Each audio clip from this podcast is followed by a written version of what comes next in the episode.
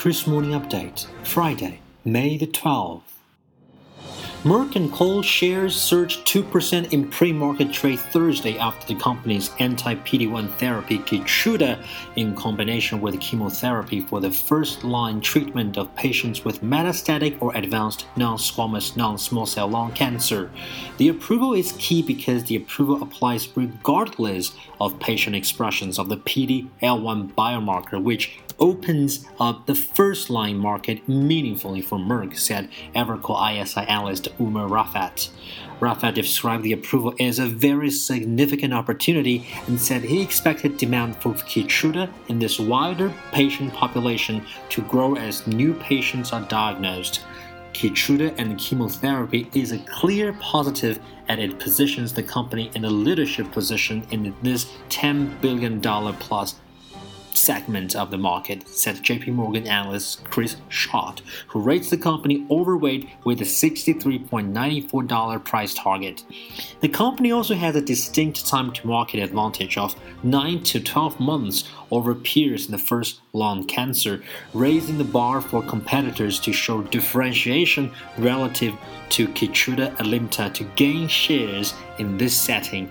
The development was an incremental negative for the rival Bristol-Myers Squibb, which has been neck and neck with Merck in this area of drug development, Schott said. Bristol-Myers Squibb shares declined a scant zero point five percent in pre-market trade. Another troublemaker hits Hong Kong market at Gotham City Research, wrote a report on A A C Technologies, ticker two oh one eight. With the title, "Why Are A A C's Reported Profit Margins Higher and Smoother Than Apple's?" Part one. The Gotham City Research has reasons to believe that A A C has used twenty plus undisclosed related parties and dubious accounting to overstate and smoothen profit since two thousand fourteen, and at least twenty undisclosed related party suppliers are owned or managed by A A C C E Os, family members, or employees. And these undisclosed related party suppliers are not listed in Apple's suppliers list, despite some claiming otherwise. And some of the undisclosed related entities supply the same products as A A C does, are based in the same locations as A A C is, and hires employees under A A C's name. And A A C has used these hidden entities to evade Apple's labor standards specified in the Apple Suppliers Code of Conduct. Apple and other parties will conduct independent investigations and validate its findings, and as a result, A A C's profit margins will decline in converging to its peers level. And also, A A C is in violation of Hong Kong's listing rules, Apple's supplier code of conduct, and its own representations. Other observations include that the A A C operating profit margins have been unusually high and smooth relative to its peers and Apple since twenty fourteen. And A A C's cost per employee is less than half of its peers, and it has no listed C F O since twenty ten per its annual reports. Chen Yuanwu, the wife of A A C's C E O, is a member of A A C's Audit and Risk Committee. And the company has three C O Os within one year, from two thousand thirteen to two thousand fourteen, around the same time A A C's margins became unusually smooth. And A A C's auditor, Deloitte, is considered the audit firm that has had the most trouble in China. And it's And we turn our focus back to Nasdaq, and Snap Incorporated stock plummeted in late trading Wednesday after the Snapchat parent's first earnings reports as a public company revealed a gigantic quarterly loss of two point two billion dollars. That figure is more than four times the total revenue of Snap had brought in before the recent quarter, when it reported one hundred forty-nine point seven million dollars in revenue. That brought the seven-year-old company to more than five hundred million dollars in total revenue over those seven years.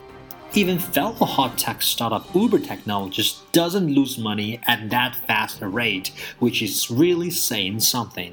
So how did Snap manage to lose that much money in just three months? Well, the bulk of it has to do with the blockbuster initial public offering that Snap enjoyed in March. Because the company went public in the quarter, it realized a gargantuan amount of stock-based compensation to employees whose options vested at I P O time, which accounted for nearly two billion dollars of that total. Even after subtracting stock-based compensation and other factors, Snap still lost more money than expected in the first quarter. The company reported an adjusted EBITDA loss of one hundred eighty-eight point two million dollars, more than its revenue total and a higher than average analyst estimate of one hundred eighty point seven million dollars. Snap did not provide a forecast for its financial performance going forward, so nobody knows how much it expects to lose in its fourth year as a public company after starting off with a two point two billion dollars deficit. And the last but not least, Macy's Incorporated shares sank nearly ten percent in Thursday pre-market trading, reaching the lowest point seen during regular hours since twenty eleven after the retailer reported first quarter earnings and sales that missed expectations. Net income was seventy-one million dollars or twenty-three percent per share, down from one hundred sixteen million dollars or thirty-seven cents per share from the prior year. Macy's said store closures are partly to blame for the sales decline. Same-store sales on an owned basis were down five point two percent, and on an owned plus licensed basis, same-store sales fell four point six percent. Macy's reaffirmed its full-year twenty seventeen guidance, forecasting a same-store sales decline between two point two percent and three point three percent on an owned basis and a decline between two percent and three percent on an owned plus licensed basis. Macy's shares are down more than eighteen percent for the year to date, while the S and P five hundred index is up seven point two percent for the same period. And that's all for our Friday update. Stay tuned for our update on the thirteenth.